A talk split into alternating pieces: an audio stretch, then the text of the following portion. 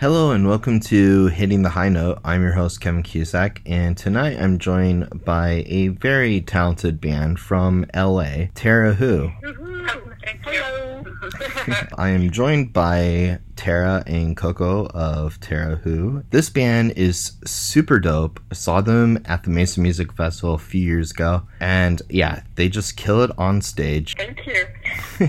You're welcome. Music's a mixture of rock, punk, and grunge, and there are some fast and powerful guitar riffs and super dope drums. It's a nice introduction.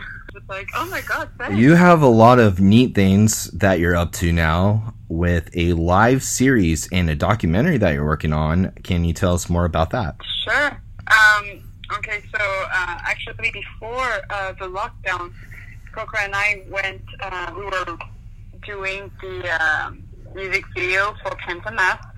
And then the next day, uh, we wanted to do a live session, uh, kind of video of four songs of us playing uh, live. And um, and actually, turned we did obviously we didn't know that all of this was going to happen. And turns out it's it's actually it's working out perfectly because uh, since we cannot tour, we cannot do anything, we cannot do anything live right now. Um, it's giving us some content uh, to release during um, the pandemic, you know. So um, that's actually working in our favor. But initially, we were doing that just because, uh, well, two things. Some people cannot go come and see us live, and even though we tour and we try to meet people out there, um, you know, we have a lot of people in Europe who cannot come when we're playing here, and vice versa. Um, and also, when I book, I realized that you know, like when you're a duo, and especially when you're two female musicians, and you're like, "Hey, we're two women," you know, and we want to play, um, you know, a rock show. You know for sure that people are going to have an opinion, you know, in mind just by reading certain sentences, and no matter how many adjectives that you can use to describe your music, you're still two chicks playing music. My personal intention in doing this was to be able to book shows by presenting ourselves as we play shows because every time we book a show, um, people are like, oh, okay, two chicks, they'll go well with this band and this band. And there's nothing wrong with that. It's just not the same type of audience and I just kind of wanted to change that. And and now people can finally see or have an idea of what we sound like on stage because every time we play somewhere, it's like, oh, had I known, I would have booked you on another night with this and this band because they're much louder or they're more like you or you know fill in the blank. That's why I, I wanted to do something like that, and also you know just because what we play at the studio, like in the studio recording our songs, is just not the same as the live versions. And I just wanted to put it out there so that maybe it can pique some interest and, um, you know, like show what Coco is capable of doing behind the drums. And you can see it a lot better on on the videos, I think.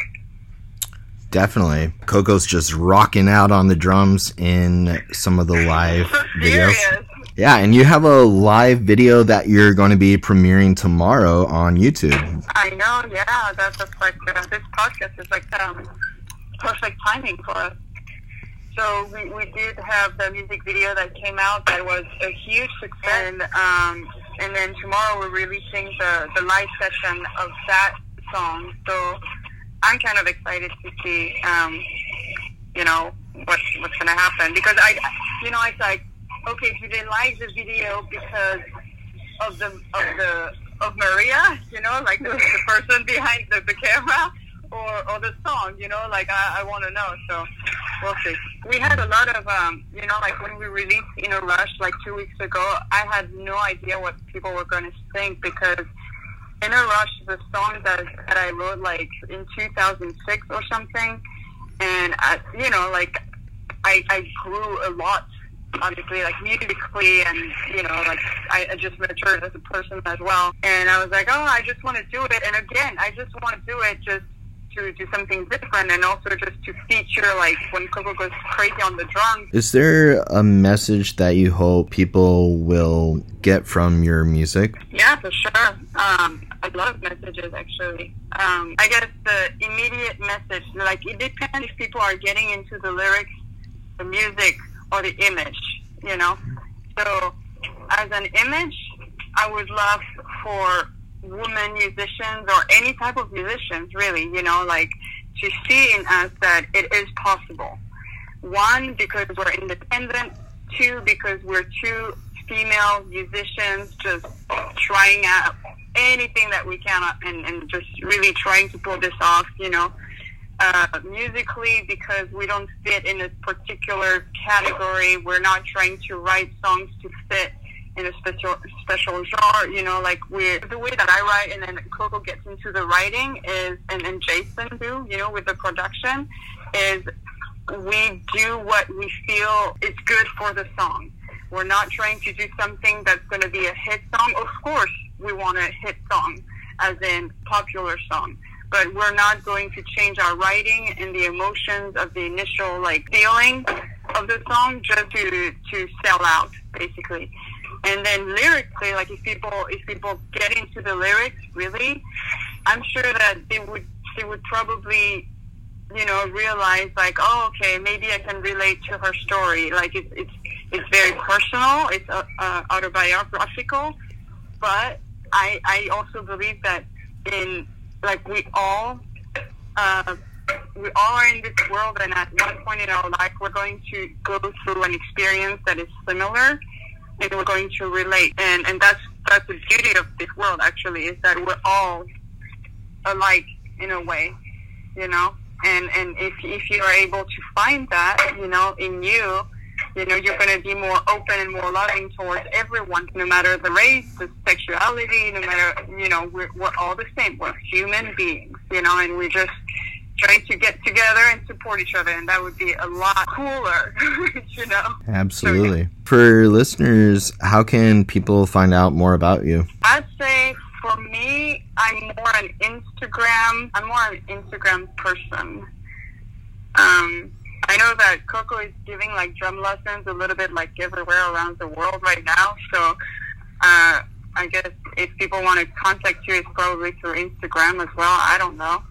Yeah, yeah, yeah. I mostly I kind of post all my stuff uh, mostly on Instagram. Yeah. Yeah, I know sometimes like once in a blue moon I check Facebook. Want to add? Check out Tarah Who on YouTube for their live videos and we're lucky because yes we, we, we get to work on our next ep and, and we send each other tracks because we still haven't seen each other since the, since the whole lockdown and um, so we, we call each other a lot, and then I send her tracks, and, and we try to come up with new ideas, and and then um, like we have this new T-shirt now that's that, that's coming out. It's, it's just the the T-shirt for the tour that we were going to do this year, and um, we just um, put the skull with um, a mask on, and and it's a hit. so we're, we're excited because you know like independent bands like us like you know, sometimes you, you get a deal with the venue, but, you know, most of the time it's merch that you sell, you know, that really brings a lot of like extra cash, extra flow, you know. And um, we're going to be able to sell our merch despite the fact that we're not um, touring. And that's, I think, thanks to the videos that we're posting because people have time to watch them. So we, I, we've got a lot of new followers on Instagram suddenly, and and and we're able to be like responsive to the messages and stuff like that and Coco getting new students because you know people have time now to work on their chops or whatever. So mm-hmm. um, it's, it's interesting. It's a really interesting time you know. It sure is but it'll get better. Yeah we were talking about this with coco because you know like we, we're trying to support um, we're very aware of, of the businesses also that are unfortunately closing, you know, and the thing is, you know, the, the, the venues that have supported us and accepted us, you know, like they're going through a rough time, you know, and um, you know we're, we're it's inevitable when ev- eventually when we're going to be able to go back to playing live a lot of those venues will have um, closed their doors you know so it, it will be really interesting to see what happens after that Definitely. you know like we have friends you know like our friends from uh, Faya in uh, San Antonio Texas like they have a, a bar and I, I asked her you know like do you want to do a fundraiser or something like that. Like, do you need help? And she's like, okay, I'm okay right now because I have some money saved, but it's it's real, you know. hmm It's hard, but like you said, everything. I, I believe everything happens for a reason, and and you're right. Like, it will get better. Like the the the most important part right now is stay creative to stay on top of all of it. Absolutely. Stay creative and listen to music and support other artists. Thank you so much, Tarah and Coco, for taking the time out to join me. Yeah, thank you. Thank you. You're very welcome. For Tarah Who, I'm Kevin Cusack. Thank you all for listening to Hitting the High Note.